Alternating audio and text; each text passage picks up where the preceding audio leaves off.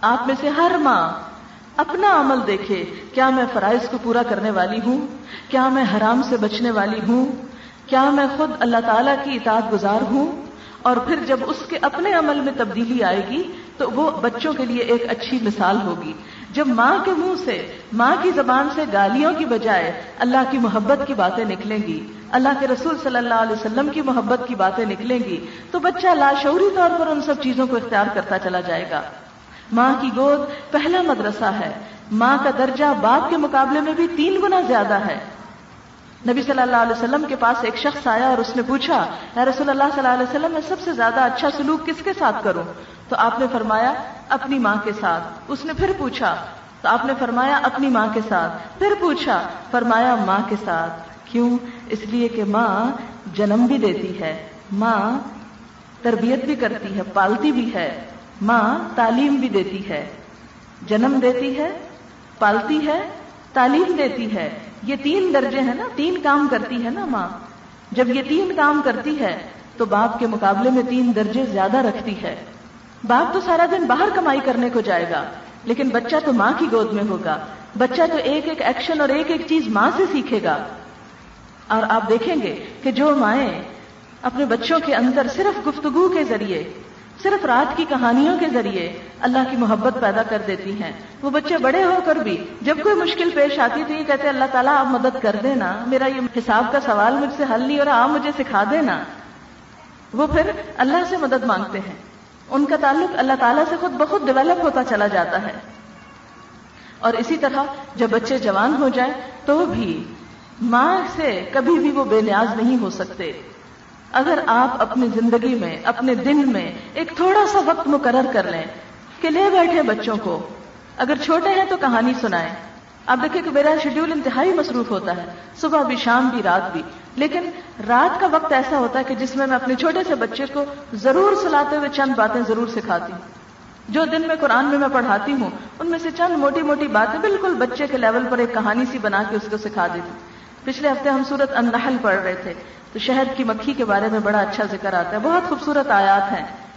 تو دو تین دن میں نے شہد کی مکھی کی کہانی کہ وہ کیسے اڑتی ہے، کیسے رس چوستی ہے، کیسے شہد بناتی ہے، کتنے پھولوں کا رس چاہیے ہوتا ہے، مکھی کی عمر کتنی ہے اور کوئن مکھی کتنے انڈے دیتی ہے۔ اب آپ دیکھیں کہ یہ چھوٹی چھوٹی باتیں پھر اسی طرح چڑیا کی کہانی، چڑیا کیسے اڑتی ہے؟ ہم کیوں نہیں اڑ سکتے؟ پرانے بات میں آتا ہے نا کہ تم نے دیکھا نہیں ان پرندوں کو کس طرح ہوا نے انہیں تھام رکھا ہے؟ انہیں اللہ کے سوا کون تھامے ہوئے ہے؟ اب یہ پرندے اڑتے سب کو نظر آتے ہیں۔ اس میں ہمیں ہمارا رب کیوں نہیں نظر آتا؟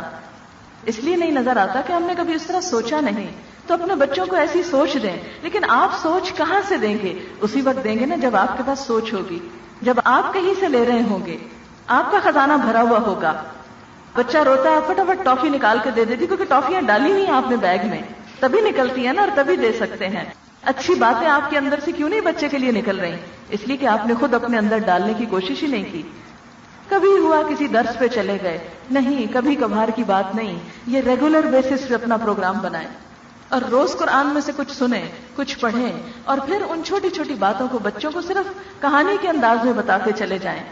اور پھر آپ دیکھیں گے کہ آپ میرے چھوٹے بچے سے پوچھ لیں کہ چڑیا کیسے گھونسلہ بناتی ہے، کیسے انڈے دیتی ہے، پھر اس میں سے بچے کیسے نکل آتے ہیں، کتنے دن کے بعد نکلتے ہیں؟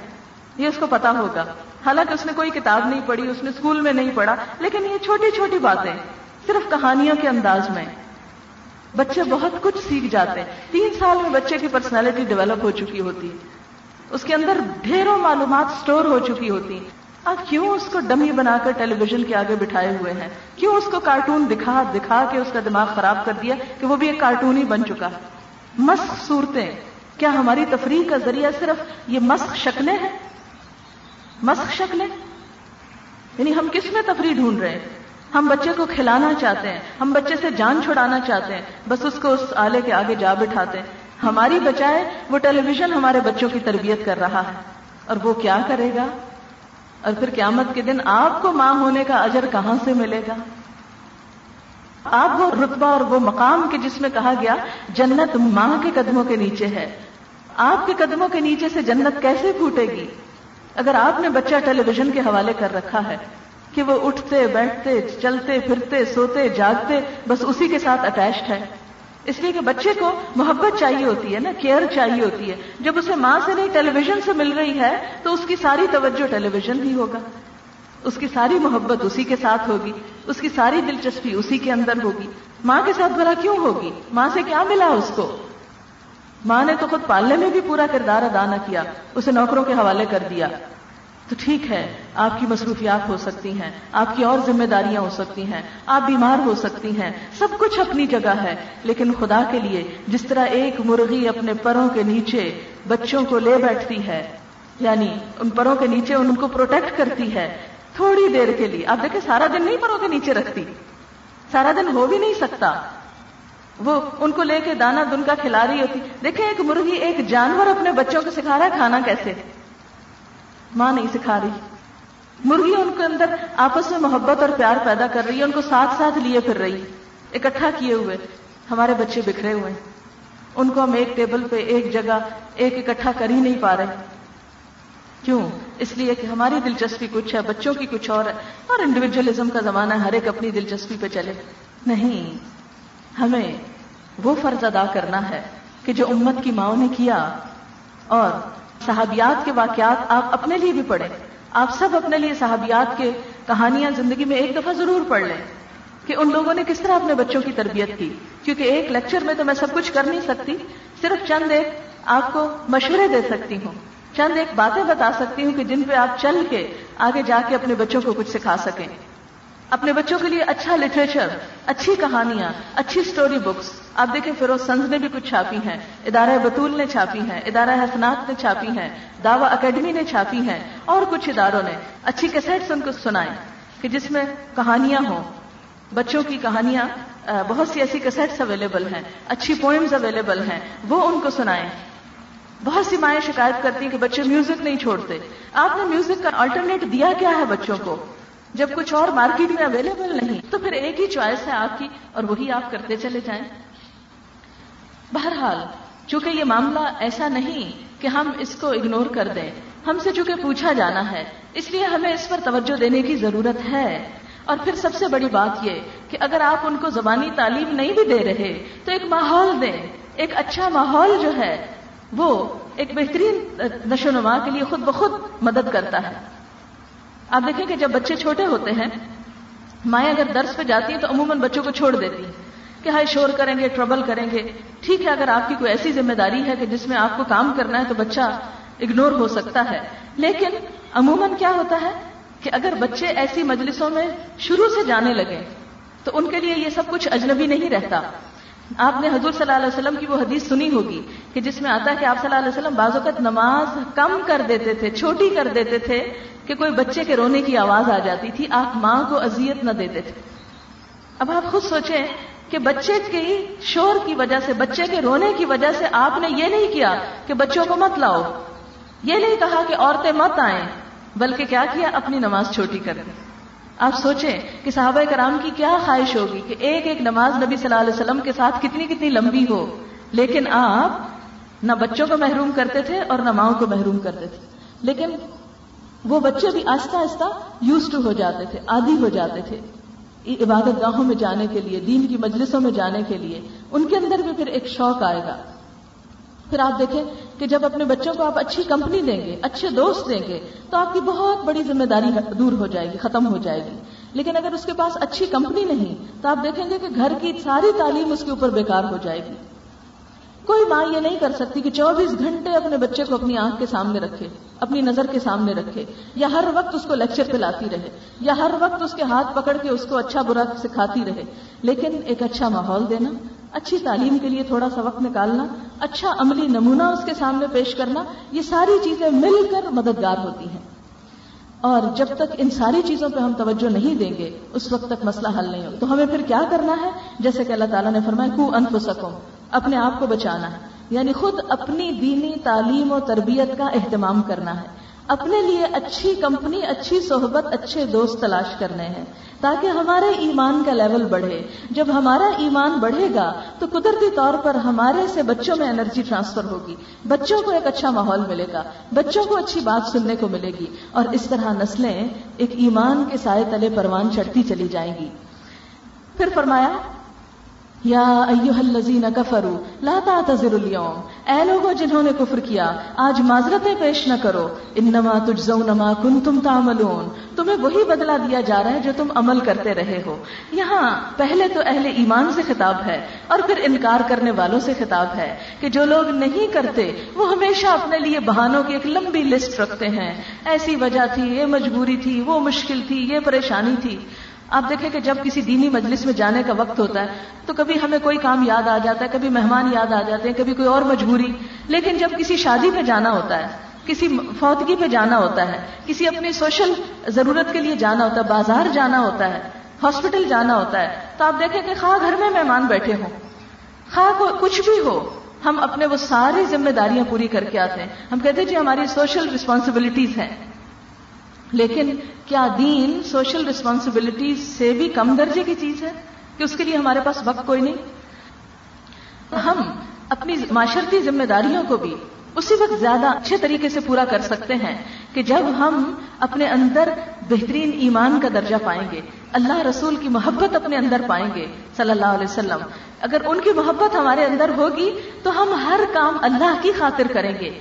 اور پھر اس کام پر اجر بھی پائیں گے انشاءاللہ۔ لیکن جب انسان کے سامنے اللہ کی ذات نہیں ہوتی، وہ جو کام بھی کرتا ہے دکھاوے کے لیے، وہ کام یا کسی پہ احسان جتانے کے لیے یا اپنے کسی مفاد کے لیے۔ لیکن جب اللہ کی ذات بزرگ و برتر بیچ میں آ جاتی ہے، تو پھر نہ وہ کسی پہ کوئی اچھا کر کے احسان جتاتا ہے، اور نہ ہی وہ کسی کے ساتھ اچھا اس لیے کرتا ہے کہ اس میں اس کا کیا مفاد ہے، اسے کیا مل رہا ہے، اسے کیا حاصل ہو رہا ہے۔ وہ تو کیا چاہتا ہے کہ اس کا رب راضی ہو جائے۔ اور اللہ تعالیٰ بھی ولا سوف یردا وہ بھی اس سے راضی ہو جائے گا۔ جب ہم اس کی رضا کی فکر کریں گے، تو وہ ہمیں راضی کرے گا۔ رضی اللہ عنہم ورضو عنہ، وہ اللہ ان سے راضی ہو گیا اور وہ اللہ سے راضی ہو گئے۔ یہ دو طرفہ معاملہ ہوتا ہے نا۔ اگر ہم کوئی کام اللہ کی رضا کے لیے نہیں کر رہے اور ہم چاہتے ہیں کہ اللہ ہمیں سب کچھ ہمیں راضی کر دے، یہ بلا کیسے ممکن ہے؟ اگر کوئی شخص یہ دیکھنا چاہے کہ اللہ تعالیٰ کی نگاہ میں اس کا مقام کیا ہے میرا مقام اللہ کی نگاہ میں کیا ہے؟ تو مجھے یہ دیکھنا چاہیے، میرے دل میں اللہ کا کیا مقام ہے؟ میں اللہ کی بات کو کتنی اہمیت دیتی ہوں؟ میں اس کو کتنا یاد کرتی ہوں؟ کیونکہ اللہ تعالیٰ کا فرمان ہے نا فزکرونی ازکر کم وشکرولی ولا تکفرونی۔ مجھے یاد کرو، میں تمہیں یاد کروں گا۔ یہ تو دو طرفہ معاملہ ہے نا۔ تعلق تو دو طرف سے ہو تو برقرار رہتا ہے۔ محبت وہی ہوتی ہے جہاں دو طرفہ ہو، یک طرفہ محبت کبھی بھی باقی نہیں رہتی۔ وہ ہوگی اور پھر ختم ہو جائے گی۔ اللہ نے تو ہم سے محبت کی، ہمیں پیدا کیا، ہمیں سارے انعام و اکرام اور نعمتوں سے نوازا۔ اور اس کے بعد اگر ہم اس کا شکر ادا نہیں کریں گے، تو اس کی محبت نو مور۔ اب مزید اور نہیں آئے گی۔ کیوں؟ اس لیے کہ اب تم باشعور انسان ہو۔ تم ایک قدم بڑھاؤ، وہ دس قدم ضرور آئے گا۔ لیکن اگر تمہارا ایک قدم نہیں بڑھے گا، تو وہ دس تمہاری قسمت میں نہیں، پھر وہ کسی اور کی ہے جو ایک بڑھا جائے گا۔ تو اس لیے پیچھے رہنے کی بجائے آگے بڑھیں۔ اور پھر معذرتیں نہ کریں ایکسکیوز نہیں، عذر نہیں، بہانے نہیں، اللہ کے ہاں کوئی بہانے نہیں چلا کرتے۔ لا تعتذر اليوم، آج عذر مت پیش کرو۔ اللہ تو دلوں کے حال بھی جانتا ہے، نیتیں بھی جانتا ہے، اس سے تو کوئی چیز چھپی ہوئی نہیں۔ لا تعتذر اليوم، انما تجزون ما کنتم تعملون۔ تمہیں وہی بدلا دیا جا رہا ہے جو تم عمل کر کے لائے ہو، جو تمہاری کوششیں تھیں۔ جیسے کسی طالب علم کو جب اس کا پیپر سامنے آتا ہے، تو اس کے جو نمبر ہوتے ہیں، اس کی ایفرٹ کے مطابق ہوتے ہیں۔ اب وہ اگر ازر کرے، نہیں ٹیچر میں تو بیمار ہو گیا تھا۔ نہیں ٹیچر میری تو یہ مشکل تھی، یہ مجبوری تھی، میں اس لیے نہیں کر سکا۔ تو کوئی ازر بہانہ قبول نہیں کیا جاتا۔ نمبر وہی دیے جاتے ہیں جو اس نے وہاں لکھ رکھا ہوتا ہے۔ اسی لیے قیامت کے دن ہر انسان کو جب اس کا نام اعمال دیا جائے گا، تو اس کے مطابق اس کے گریڈ دیے جائیں گے۔ اور اگر کوئی عذر کرے گا یار اب یہ دیکھے نا، یہ میری بڑی مجبوری تھی، اس لیے میں یہ نماز نہیں پڑھ سکا تھا۔ بڑی مجبوری تھی، اس لیے فلاں تیرے دین کی مجلس میں نہیں جا سکا تھا۔ تو نے کیوں میرے نمبر کاٹے؟ آپ کو تو میری مجبوری پتا تھی۔ لا تعتذر اليوم۔ نہیں، آج عذر مت پیش کرو۔ اللہ حقیقی معذوریوں کو بھی جانتا ہے اور بہانے کرنے والوں کو بھی جانتا ہے۔ سورت التوبہ اگر آپ پڑھیں قرآن پاک کی، تو اس میں پتا چلتا ہے کہ تین صحابی جنہوں نے جنگ بدر میں بھی حصہ لیا، ساری جنگوں میں حاضر رہے، لیکن جنگ تبوک میں صرف سستی کی وجہ سے نہ جا سکے، سستی اور کچھ نہیں۔ پچاس دن تک ان سے بائک آؤٹ کیا گیا، اللہ کے حکم سے، کوئی نہ بولے ان سے۔ انہوں نے این اس نازک موقع پر اسلام کا ساتھ چھوڑ دیا، یہ پیچھے ہٹ گئے۔ ان کے اس رویے نے دین کو نقصان پہنچایا۔ پچاس دن تک اللہ تعالیٰ کی طرف سے ان کو دنیا میں سزا دی گئی۔ حتیٰ کہ ان کے بیوی بچے بھی ان سے نہیں بولتے تھے۔ قرآن پاک میں آیت آتی ہے، وَعَلَى الَّذِينَ خُلِّفُوا حَتَّى إِذَا دَاقَتْ عَلَيْهِمُ الْأَرْضُ بِمَا رَحُبَتْ۔ اور وہ تین جو پیچھے رہ گئے تھے، ان پہ زمین تنگ ہو گئی۔ باوجود اس کے کہ وہ بڑی کھلی ہے، تنگ ہو گئی۔ ظاہر ہے کہ وہ کسی کو قسم دے کے بھی بات کرتے تھے تو کوئی جواب نہیں دیتا تھا ان کو۔ اتنی جنگوں میں اتنی قربانیاں کی، اس موقع پہ آ کے سستی دکھا گئے۔ یہ تو ہمارا امتحان زندگی کے آخری دن تک ہے۔ ہم اللہ کے ہاں بہانے نہیں کر سکتے، صرف اپنی کچھ وجوہات کی بنا پر۔ اللہ حقیقی معنوں میں جانتا ہے کہ کون کتنا مجبور ہے۔ وہ اس سے بڑھ کر کوئی نہیں جانتا۔ پھر فرمایا، یا ایوہ الذین آمنو، توبو اللہ توبتا نسوحا اے لوگو جو ایمان لائے ہو توبہ کرو، اللہ سے توبہ خالص۔ توبہ کرو۔ یعنی جو گناہ ہو چکے، جو کمی ہو چکی، جو کوتاہی ہو چکی، اس پر اللہ سے معافی مانگ لو۔ اصا رب کم کفران کم سیات تو امید ہے کہ تمہارا رب تمہاری خطائیں تم سے دور کر دے گا، تمہارے پچھلے گناہوں کو معاف کر دے گا۔ وَيُدْخِلَكُمْ جَنَّاتٍ تَجْرِي مِن تَحْتِهَا الْأَنْهَارِ۔ اور تمہیں ایسے باغوں میں داخل کرے گا جن کے نیچے نہریں بہ رہی ہیں۔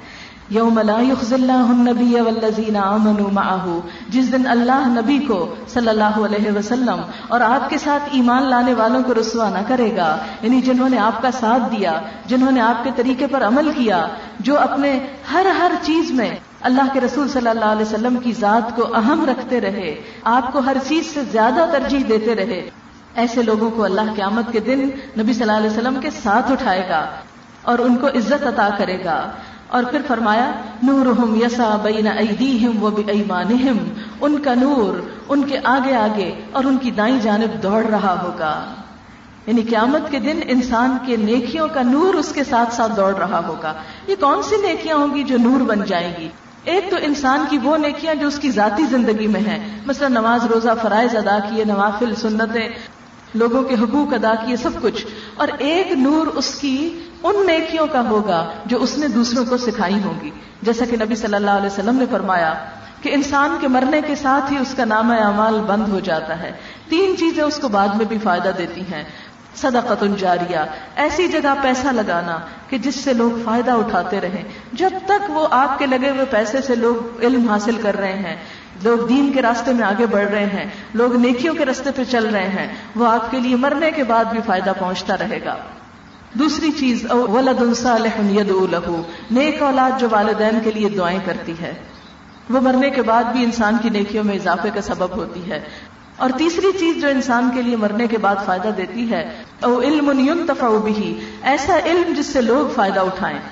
اس کام میں اگر آپ مال لگاتے ہیں، جان لگاتے ہیں، وقت لگاتے ہیں خود نکلتے ہیں، لوگوں کو بتاتے ہیں۔ آپ نے جو بات آج یہاں بیٹھ کے سنی، اسے گھر جا کے اپنے بچوں کو سناتے ہیں۔ وہ آگے یاد رکھ کے اپنے بچوں کو سنائیں گے۔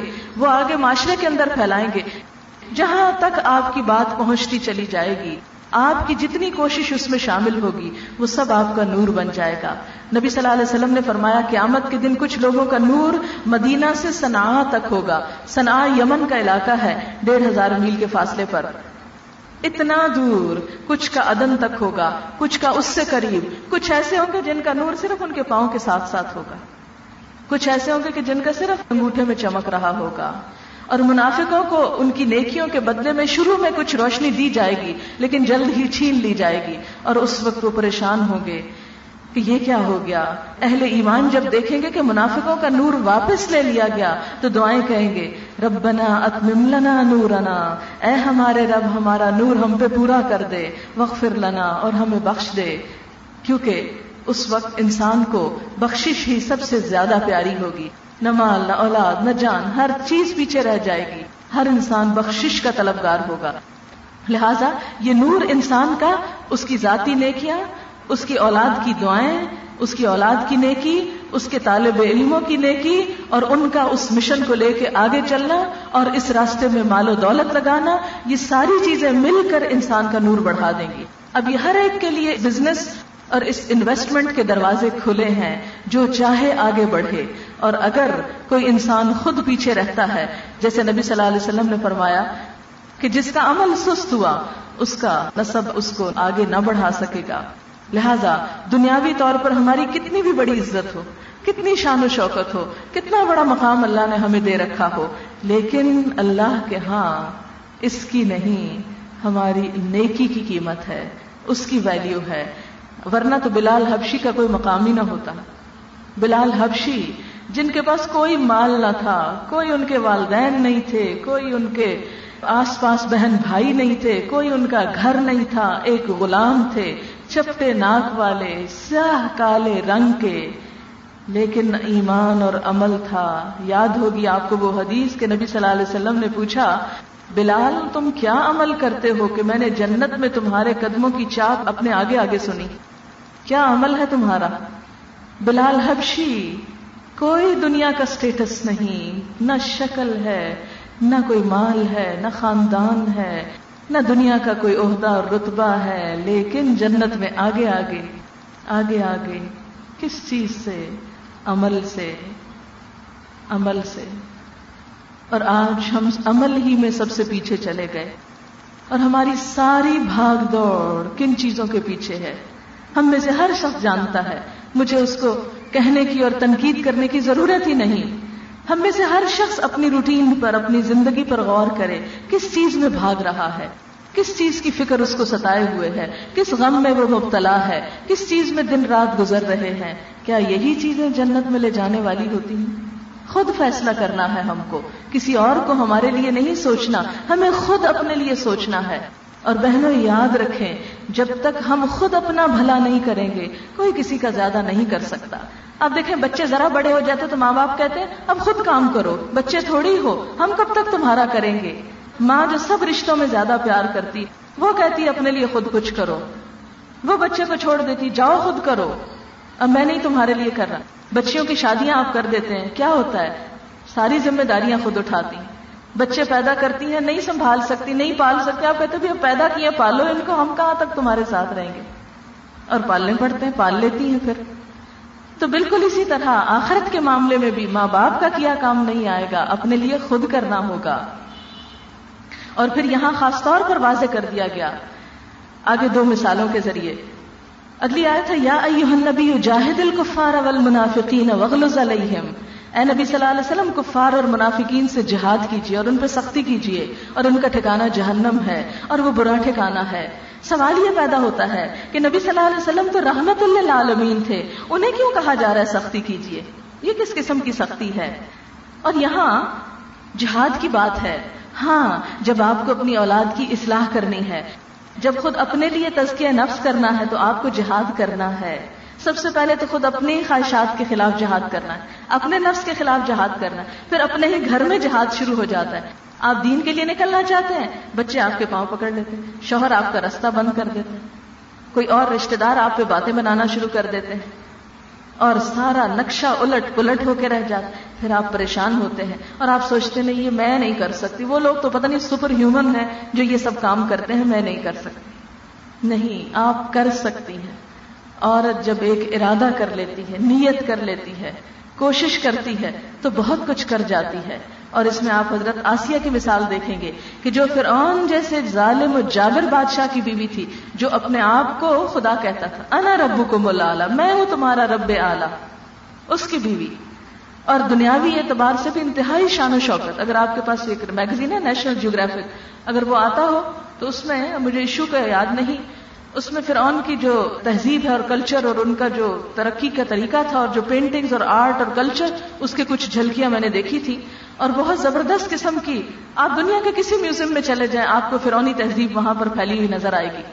اور فرعون کو بھی موسا علیہ السلام کے آنے پہ یہی پریشانی ہوئی تھی کہ یہ تمہارا کلچر تباہ کر دیں گے۔ یہ تمہارا آرٹ اور ان سب چیزوں کا خاتمہ کر دیں گے۔ تو بہرحال، حضرت آسیہ اس گھر میں ایمان لائی تھی۔ فرعون نے ان کے ہاتھوں میں کیل ٹھکوا دیے تھے۔ کہتی ہیں، رب ابن لی اندہ کا بیتن فل جنہ اے رب، مجھے تیرے پاس جنت میں گھر چاہیے۔ نجنی من فرعون، یا اللہ، اس فرعون سے نجات دے کہ جو اتنا ظالم تھا۔ فرعون ذل اوتاد، کیلوں والا۔ جس کی دشمنی ہوتی، اسے کیل ٹھونک کے دیواروں میں گاڑ دیا کرتا تھا۔ سب سے پہلے سلیب پہ چڑھانے کا کام بھی اسی نے شروع کیا تھا۔ تو اس نے کیا کیا؟ حضرت آسیہ نے سرنڈر نہیں کیا، یہ نہیں کہا کہ ہاں ٹھیک ہے، تم مجھے کلمہ نہیں پڑھنے دیتے تو میں نہیں پڑھتی۔ اس نے کہا، رب بنلی اند کا بیتن فل جنا اے رب، مجھے جنت میں اپنے پاس گھر دے دے۔ فرون مجھے ذلیل و رسوا کر رہا ہے۔ مجھے یہ دنیا کے محلات نہیں چاہیے۔ مجھے تیرے پاس تیرے پاس جنت میں گھر چاہیے۔ کتنی عقل مند خاتون تھی۔ چلا گیا نا فرون بھی، اور چلی گئی حضرت آسیہ بھی۔ وہ کہاں ہے اور وہ کہاں ہے؟ وہ رب کے دیے ہوئے عزت کے ٹھکانوں میں اور پھر عام ذلت میں عبرت کا نمونہ بنا ہوا ہے۔ کتنا بڑا فرق ہو گیا۔ ایک شوہر اور بیوی، ایک گھر میں رہنے والے، ایک ساتھ رہنے والے۔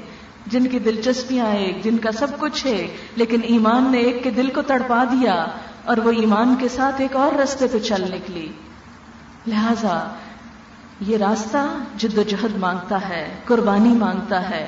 اسی لیے فرمایا، یا النبی جاہد الکفار، اے نبی صلی اللہ علیہ وسلم، کفار سے جہاد کیجیے جد و جہد کیجیے، اور اگر مشکل پڑے وغلوں سے نہیں سختی بھی کیجیے۔ ابتدا میں سختی نہیں ہے، لیکن جب راستہ دشوار ہونے لگے، ایک ہاتھ پر ایمان ہو اور ایک پر انگارا یعنی ایمان کا مطلب ہے ایک انگارا تو پھر اس انگارے کو پکڑنے میں اگرچہ وقت دقت ہو، لیکن اس کے بغیر تو جہنم ہے۔ وہ ایک انگارا ہے نا، اور دوسری طرف بھڑکتی جہنم۔ بہت سے لوگ کہتے ہیں بڑی مشکل ہے دنیا کے حالات، یہاں دین پہ چلنا بڑا مشکل۔ ہاں واقعی مشکل ہے، اس میں کوئی شک نہیں۔ لیکن اللہ تعالیٰ آسانی بھی کر دیتا ہے۔ وہ کیسے؟ جب آپ شروع میں دھوپ میں نکلتے ہیں نا، تو بڑی دھوپ لگتی تھوڑی دیر کے بعد کیا ہوتا ہے؟ آدھی ہونے لگتے ہیں گرمی کی آپ صلی اللہ علیہ وسلم نے پیشن گوئی کی تھی۔ ایک وقت آئے گا کہ جب ایمان پہ باقی رہنا اتنا مشکل ہوگا جیسے ہاتھ پہ انگارا رکھنا۔ اب معلوم نہیں آج کا دور ہے، یہ اس کے بعد کوئی اور آئے گا۔ اگر وہ آج کا بھی ہو، تو بھی آپ دیکھیں کہ ایک انگارا پھر بھی آسان ہے رکھنا بنسبت اس جہنم کی ستر گنا زیادہ تیز آگ میں جلنا۔ جس سے اللہ تعالیٰ بچنے کا کہہ رہے ہیں کہ بچاؤ اپنے آپ کو، ادھر نہ چلے جانا۔ خواہ کتنی ہی مشکل کیوں نہ ہو، کتنی ہی تکلیف کیوں نہ ہو جیسے کہ آپ دیکھتے ہیں کہ صحابہ کرام کے اوپر حضرت سمیہ کا کردار آپ کے سامنے ہے کہ جنہیں برچھا مار کے ہلاک کر دیا گیا اسلام کی پہلی شہیدہ ہونے کا لقب مل گیا۔ سب سے پہلا شہید مرد نہیں، عورت عورت نے قربانی دی۔ سب سے پہلے ایمان بھی عورت لائی تھی حضرت خدیجہ کی شکل میں۔ عورت بہت کچھ کر سکتی، عورت اپنے آپ کو کمزور نہ سمجھے۔ عورت کے پاس بہت بڑا خزانہ اس کی اولاد ہے کہ جن کی اچھی تعلیم و تربیت کرے عورت کو اگر گھر سے قدم نکالنے کی اجازت نہیں تو نہ نکالے، گھر بیٹھ جائے۔ اگر باہر جا کے درس نہیں دے سکتی تو بچوں کو دے سکتی، اپنے ہی بچوں کو سکھا سکتی، اپنے ہی ہمسایوں کو سکھا سکتی۔ کہیں اللہ نے آپ کے اوپر کوئی جبر نہیں کیا، آپ کو محروم نہیں رکھا۔ اور پھر کیا فرمایا؟ جہنم یہ کافر جو یہ راستے روکتے ہیں تمہارے، ان کا ٹھکانا تو جہنم ہے وہ بسل مسیر اور وہ بدترین ٹھکانا ہے۔ پھر اللہ تعالیٰ کافروں کے لیے ایک مثال بیان کرتا ہے، نوح علیہ السلام اور لوت علیہ السلام کی بیویوں کی۔ کیا مثال ہے؟ کانتا تحت عبدین من عبادنا صالحین۔ وہ دونوں ہمارے نیک بندوں کی بیویاں تھیں، پیغمبروں کی بیویاں۔ نوح علیہ السلام نے ساڑھے نو سو سال تبلیغ کی تھی۔ اتنے چہتے پیغمبر تھے۔ ان حکانا ابدن شکورا۔ اللہ تعالیٰ انہیں ابدن شکور کہتے ہیں۔ بڑا شکر گزار بندہ تھا ہمارا۔ قابل تعریف بندہ تھا۔ لیکن جب ان کی بیوی ان کے رستے پر نہ چلی تو کیا ہوا؟ کیا ہوا؟ فخانتا ہما جب خیانت کی اس نے اور دوسری طرف لوت علیہ السلام کی بیوی نے کہ جب قوم کو عذاب کا حکم ہوا اور حضرت لوت کو کہا کہ اپنے گھر والوں کو لے کے نکل چلو اور حکم ہوا کہ پیچھے نہ مڑ کے دیکھنا، تو جو ہی حضرت لوت علیہ السلام اپنے اہل و عیال کو لے کے چلے اور پیچھے قوم پہ زلزل آیا تو ان کی بیوی نے پیچھے مڑ کے دیکھ لیا۔ خیانت کر دی بات میں۔ حکم نہیں مانا۔ کیا ہوا؟ کانت من الغابرین، پیچھے رہنے والوں میں شامل ہو گئی۔